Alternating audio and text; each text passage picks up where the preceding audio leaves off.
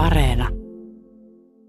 Helsingin Sanomat uutisoi tiistaina, että Helsingissä ja pääkaupunkiseudulla on noin 150 nuorta, jotka liikkuu erikokoisissa porukoissa, käyttävät huumausaineita ja käyttäytyvät väkivaltaisesti. Tämä sai aikaan julkisuudessa porua ja keskustelua siitä, että onko Suomi nyt sillä peljätyllä Ruotsin tiellä, joka johtaa tilanteeseen, jossa kaduilla liikkuu satoja nuorisojengiläisiä, eikä kokonaisilla asuinalueilla uskalla enää lainkuulijainen kansalainen kulkea. Meillä on tänään studiossa vieraana räppäri ja kirjailija Linda-Maria Roine, joka tunnetaan myös taiteilijan nimellä Mercedes Benzo. Hei Linda-Maria, mistä me puhutaan tänään? Puhutaan katuväkivallasta ja nuorista ja syrjäytymisestä ja siitä, onko sieltä tieltä mitään mahdollisuutta päästä pois. Mä oon Marjukka Mattila. Mun nimeni on Toivo Haimi. Ja nyt takaisin Pasiaan. Tervetuloa Linda-Maria Roine, eli räppäri Mercedes Benzo. Kiitos. Tosi kiva, kun pääsit paikalle. Hei, äh, Linda-Maria, ennen kuin susta tuli räppäri ja kirjailija, Joo. niin sä olit päihdekiirteessä aika nuorena ja elit vähän yhteiskunnan laidalla ulkopuolella. Joo. Nyt sä oot ulkona noista pahoista porukoista, oot räppäri, kirjailija, niin mm. jos sä pääset takaisin sinne aikaan, niin millainen oli tavallinen päivä päihdekoukussa sellaisen katunuoren elämässä? Ee, sanotaan, että se oli hyvin semmoista niin kuin vailla suuntaa ajeli, ajelehtimista ja semmoista, että ö, lähti semmoisen tyypin matkaan, kuka sattu vastaan tulee ja sitten mentiin ja tehtiin kaikkea, mikä kaduttaa ja, ja niin kuin pyörittiin ja, ja niin kuin, ö, menin mihin porukkaan, mikä, mikä porukka vaan otti vastaan, niin menin siihen mukaan ja niin kuin, ö, se väkivallan pelko ja uhka ja väkivallan tapahtuminen myös oli ihan, ihan arkipäivää. Eli siis niin kun, jos kuvitellaan, että maanantaista sunnuntaihin sä elät tätä elämää, niin joudutko sä esimerkiksi päivittäin pelkäämään? Niin kuin? Joo, kyllä, koska ne kaikki tyypit, kenen kanssa mä liikuin, niin ne oli ihan, ei ne, ei ne mitenkään niin kuin, arastellut tehdä mitään väkivaltaa. Että, ja mä näin väkivaltaa tosi paljon ja, ja niin kuin myös, että vaikka en olisi itse kokenutkaan aina, niin kuitenkin se, että näin ja tiesin, että se on niin kuin ihan, ihan niin kuin olemassa oleva todellisuus, että koska tahansa voi tapahtua mitä tahansa, koska tahansa poliisi voi tulla pidättämään, koska tahansa voidaan olla vartioiden kopissa ja, ja niin kuin sille, että periaatteessa kukaan ympärillä ei ollut niin kuin turvallinen ihminen, ei edes niin kuin vartijat tai poliisit. Koetko niin kuin, että ne on jollain tavalla sit sua vastaan tai sun vihollisia? No ne oli siis, ne oli niin kuin, että ei, ei ne meistä niin kuin tykännyt. Että just se, että eihän ne ole semmoisia, että ne tulee kysyä, että hei, että tarvitse apua, että haluatko tästä jonkun auttavan numeron, että miksi sä pyörit täällä aikuisten miesten seurassa. Ja kukaan ei laskenut sille kättä olla, ei, ei vaan, vaan, ne on vaan silleen, että lähtekää ulos täältä tai että, tai että niin kuin, silleen, että ei, ei ne niin kuin, kun ei ne ole mitään sosiaalityöntekijöitä, niin ei, ei, ei se kuulu niiden toimenkuvaankaan, mutta se, että, että ne oli vihollisia, että se on ihan, ihan fakta, että ne ei meistä pitänyt. Olisitko kaivannut, että joku vartija olisi niin kuin sanonut sulle, että puhu mulle? Joo, siis yhdenkin kerran oli tilanne, että mä olin sammuneena niin kuin mäkkärin lattialla ja sitten siihen tuli vartija, joka, joka sanoi, että, että hei, sun poikaystävä odottaa sua tuolla alhaalla, että, se, että, niinku, että, että, että, että lähet niinku täältä näin. Ja, ja tota, sitten mä sanoin silleen, että, että mä en halua lähteä sen kanssa, että mä haluan mennä kotiin. Niin kuin tarkoitin mun äidin luo. Ja sitten se oli vaan, että, että ei kun, että sä meet nyt sen kanssa. Että se vaan Miksi on se auttanut sua?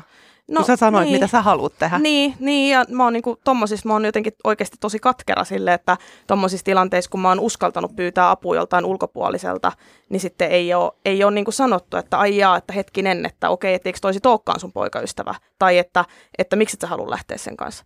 Sä kirjoitat äh, kirjassas, että rankka perhetausta vaikutti siihen, että, että miten sä ajauduit näihin, näihin porukoihin sellaiseen elämäntyyliin, niin Pystytkö tälleen jälkeenpäin arvioimaan, että, että miten nuoret ajautuu tälleen yhteiskunnan laidoille, että mitkä ne syyt on? Kirjoitanko mä kirjassa noin? En ole kyllä sanonut. Mulla okay. ei ole mitenkään rankka perhetausta. Mulla on ollut tosi hyvä koti äidin kanssa. Ainoa, mikä siinä on ollut rankkaa, niin on ollut se, että isä ei ole ollut kuvioissa. Mm. Ja, Sä puhut siitä, että sulla on koulussa ollut rankkaa joo, ja on kiusattu niin. erittäin joo, ankarasti. Kyllä. Koulussa on ollut erittäin äh, rankkaa. Siellä mä oon ollut tosi yksinäinen ja ulkopuolinen.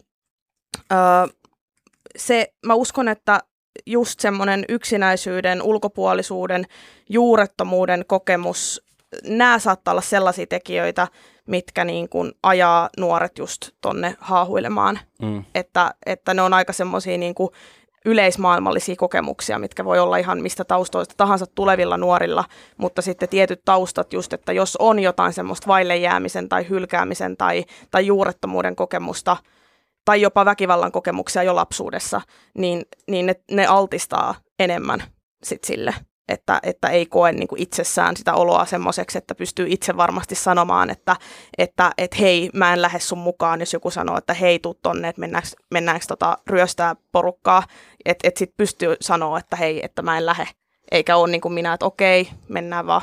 Eli ulkopuolisuuden tunne. Niin. Mm. Eli se, niin kuin mikä voi aiheutua aika monestakin niin kuin syystä. Mm. Siinä on aika monta tekijää kuitenkin, jotka ajaa sen. Se voi olla koti, se voi olla koulu, se voi olla harrastusporukka, mutta kunhan siinä on se ulkopuolisuuden tunne, joka mm. voi sinne ajaa. Mm. Että se ei ole aina se sama linja, ainakin mun mielestä. Niin. Mä juttelin eilen puhelimessa Aseman lapset ryn työntekijä Susanna Ylimyksen kanssa, jonka kanssa keskustelin siitä, että, että kaikilla nuorilla, niin kuin kaikilla ihmisilläkin, on tarve tulla hyväksytyksi, olla hyvä jossain ja saada arvostusta ja tunnustusta. Ja jos sitä ei elämässä saa esimerkiksi perheestä tai koulusta tai jostain muualta, niin sitä lähtee niin nuori kuin kuka, kuka tahansa muukin hakemaan jostain muualta. Miltä tämä kuulostaa? No juuri näin, että et, et sen takia niin kuin se, että, että sitten jos ne on ollut jotain kolmekymppisiä tyyppejä, ketkä muhun on kiinnittänyt huomiota ja halunnut ikään kuin mut niiden porukkaan, niin totta kai mä oon sitten mennyt sinne niiden porukkaan, niin kuin, koska silloin kun ne on pyytänyt, koska kukaan muu ei ole aikaisemmin koulupihalla omanikäiset sanonut mulle, että et, et, hei, et tuu meidän porukkaa. Ni, niin jos ne on aikuisia narkkareita, niin mieluummin menen sitten niiden kanssa, kun on yksin. Että näin mä oon ajatellut silloin. Että totta kai mä nyt ajattelen, että miksi mun on pitänyt, niin kuin, että, että parempi olisi ollut olla yksin, mutta ei se todellisuudessa siinä vaiheessa ole ollut, koska mä oon ollut yläasteellakin niin, että mulla ei pari vuoteen ole ollut yhtään ystävää, että mä oon ollut ihan yksin koulussa. Mun mielestä tämä on aika surullista siinä mielessä, niin kuin, että jos olisi ollut oikeat aseet, niin uskoksa, että susta oltaisiin voitu saada kiinni jossain vaiheessa? No riippuu mitä tarkoitetaan oikeilla aseilla. Että. Okei, okay, kuvitellaan vaikka, että joku teatteriporukka olisi tullut sanomaan sulle, että hei, me halutaan sut No voi helvetti, kun teatteriporukkakin tuli sitten kyllä, kun mä olin 18, mutta se oli sitten tämä Baltsarin teatteriporukka, niin siinäkin Ai mentiin sitten ihan päin saakeli. helvettiä, että, että ihan, siis täysin perseestä olevat porukat on kyllä sitten tullut sanomaan, että tuu meidän kanssa, mutta ei vaan sitten siellä niinku koulun pihalla ne kaverit, ne oman ikäiset, kenen olisi pitänyt tulla. Ei tuossa voisi olla sellainen paikka, mitä pitäisi ilmeisesti aika paljon ainakin sun mielestä Mercedes-Benz panostaa. Että Kyllä, sieltä löytyy kyllä, joku kyllä. oikea, oikea jengi. Mun kohdalla se on ollut tosi paljon siitä koulumaailmasta kiinni, mm. mutta mä uskon, että ne ei kaikki ole mitään koulukiusattuja nuoria kuitenkaan, ketkä tuolla pyörii.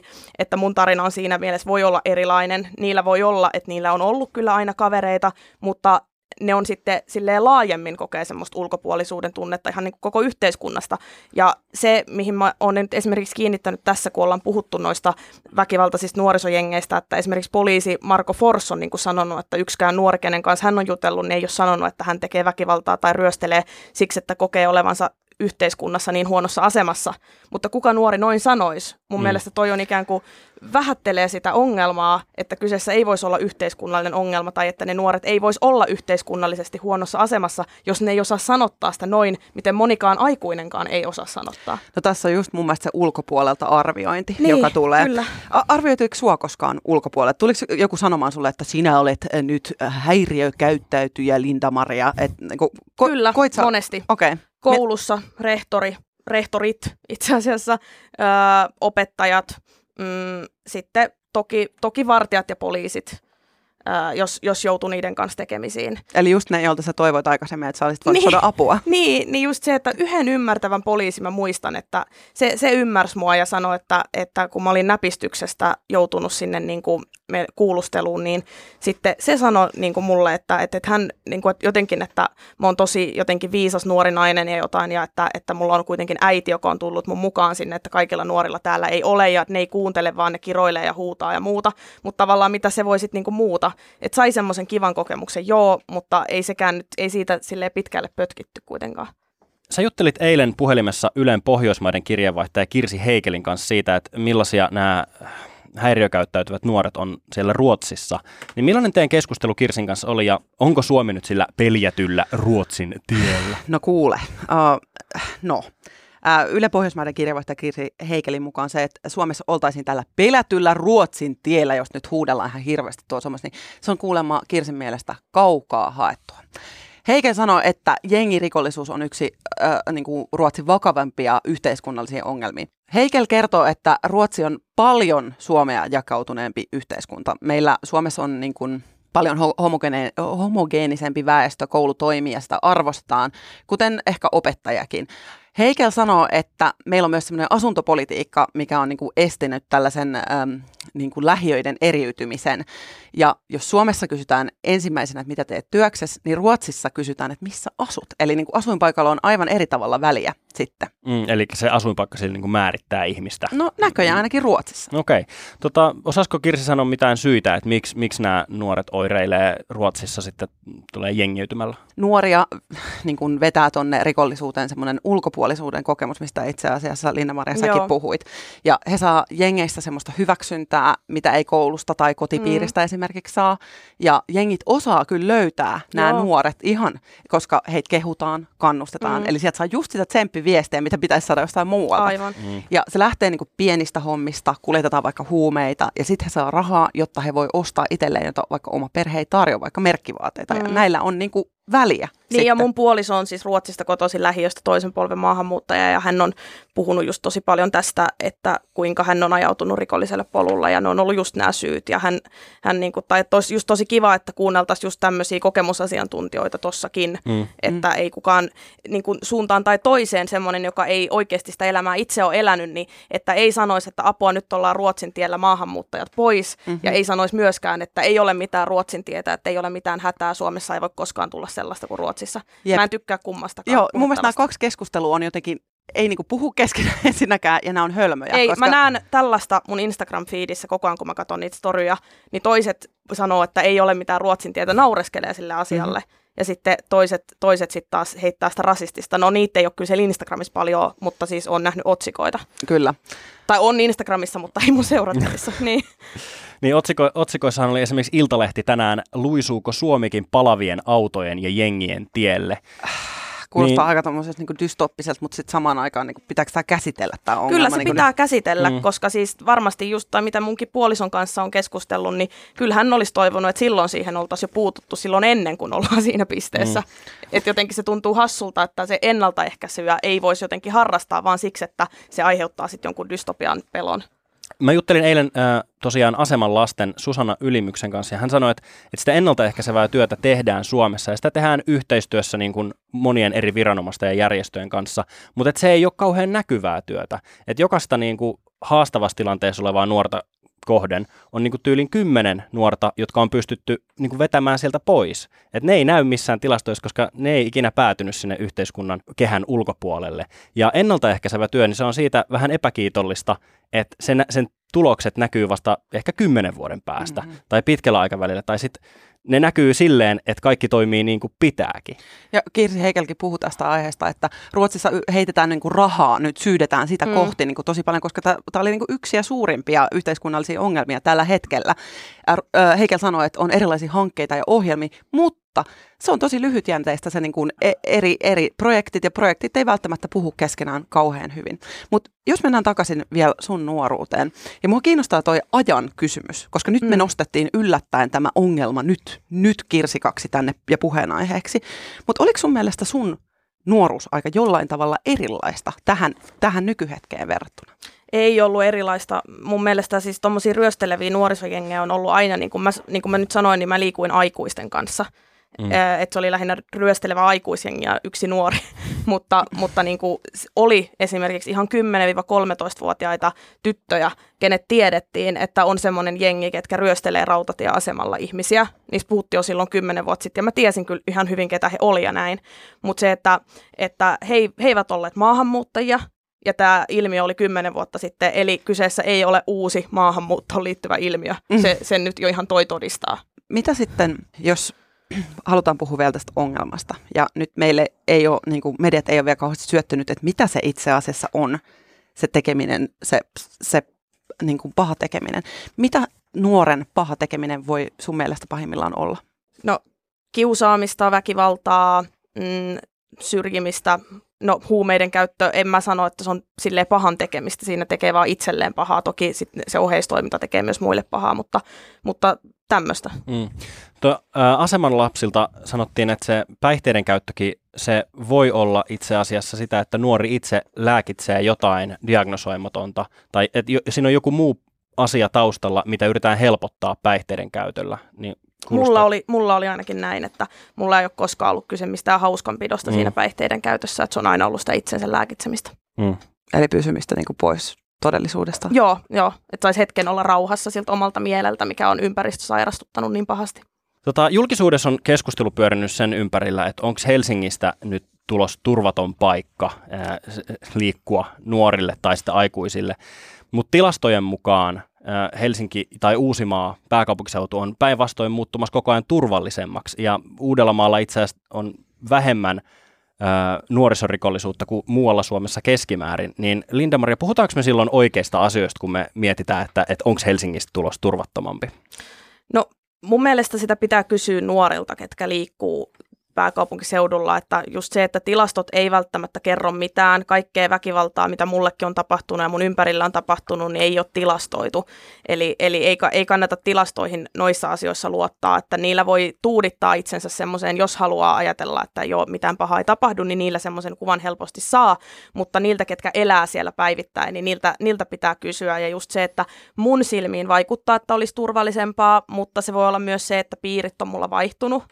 Ja ja myös se, että tuommoinen väkivalta yleensä tapahtuu sille, että itse jotenkin elää sellaista elämää yhteiskunnan ulkopuolella, että silloin on alttiimpi väkivallalle. Mm. Mutta esimerkiksi eilen, kun mä kolme tuntia kiersin tuolla kaupungilla, niin kyllä siellä oli nuoria, ketkä sanoi vaikka, että on, heiltä on varastet, ryöstetty jotakin, muut nuoret on ryöstänyt. Mm. Niin, niin jos semmoista tapahtuu, niin kyllä se silloin pitää ottaa vakavasti, vaikka olisi se yksi nuori ja sitten olisi ne kymmenen nuorta, kelle ei tapahdu tollasta, mutta että se yksi nuorikin on tärkeää. Et ei, ei pidä nähdä vaan tilastoina pelkästään vaan numeroina niitä nuoria ja aja, tuudittautua siihen, että ne kymmenen nuorta voi hyvin, jos se yksi voi huonosti. Eikä pidä nähdä vaan niitä median otsikoita, ei. jotka ne on vaan ottaa selvää itse ja mun mielestä oli ihana toi, kun sä sanoit, että miten niitä nuorilta kyselee. Niin, koska sitten se, että, että sitten vasta sitten se yksi nuori niistä että on sinne kymmenen hyvinvoivaa ja se yksi huonosti voiva, niin vasta silloin kiinnitetään huomiota sit siihen yhteen nuoreen, joka jäi ulkopuolelle, kun tapahtui jotain tosi tosi radikaalia. Mm. Ja tässähän niin tilastot kertoo, että suomalaisilla nuorilla suurimmalla osalla menee paremmin kuin koskaan, mm-hmm. mutta sitten se varjopuoli on se, että ne, joilla menee huonosti, niin niillä menee tosi monella eri tavalla huonosti. Että siellä on huonoa koulumenestystä, päihteiden käyttöä ja just tämmöistä väkivaltaista häiriökäyttäytymistä. Että siinä monet ongelmat kasaantuu samoille nuorille. Samalla tavalla kuin ne NS-huippuosaajat. Aivan, ja niin... ne on tärkeitä nuoria, ne, mm. kelle ne ongelmat kasautuu. Kyllä. Ne on merkittäviä ihmisiä, ne on jokainen yksilö. Mm. Se, se on niin kuin, ei, ne ei ole vaan mitään numeroita, ja voi ajatella, että hyvä, että ne ongelmat tapahtuu niille eikä niille kymmenelle muulle. Hei, viimeisenä, millaista tukea sä, Linda-Maria, olisit kaivannut silloin nuorena, kun katu ja päihteet oli enemmän ää, arkipäivää? Mä olisin toivonut tukea ylipäätään meidän perheelle, mulle ja mun äidille. Että se, että sitten kun ajatellaan, että tuolla on kuitenkin se äiti, mutta se, että meitä olisi autettu ikään kuin yhdessä niin, että äidin ei tarvi olla niin kuin sekä tukea mua siellä kotona että taistella sitten siellä kaduilla mun puolesta. Että niin kuin, mä olisin toivonut, että, että me oltaisiin saatu yhteisesti tukea ja se, että, että myös tuommoiset niin, niin kutsutut auttavat tahot olisi, olisi puuttunut ja vaikka se vartija olisi sanonut, että hei, älä mene tuon juipin mukaan, mene sinne kotiin, minne sä haluat mennä, mä autan sut tuosta taksiin tai soitetaanko vaikka poliisille, että tekeekö sulla jotain pahaa. Kiitos tosi paljon Linda-Maria Roine. Kiitos. Kiitos. Kiitos, että kuuntelit. Tilaa meidät sieltä, mistä nyt ikinä näitä podcasteja tilailetkaan ja kerro meistä sun kavereille. Seuraa meitä myös tuolla somessa. Meidät löytää sieltä Miukumauku Toivohaimi ja Miukumauku Marjukka Vilhelmiina. Kerro meille, äh, kuinka huolissaan sä oot tästä nuorten häiriökäyttäytymisestä. Ollaanko me jollain Ruotsin tiellä? Äh, numero tänne meille WhatsAppilla on 044 421 4823. Ja muista hengittää syvään keuhkot tyhjäksi aina välillä. Moi! Moikka! Niin, hyvät kunkilijat, minkä opimme tästä?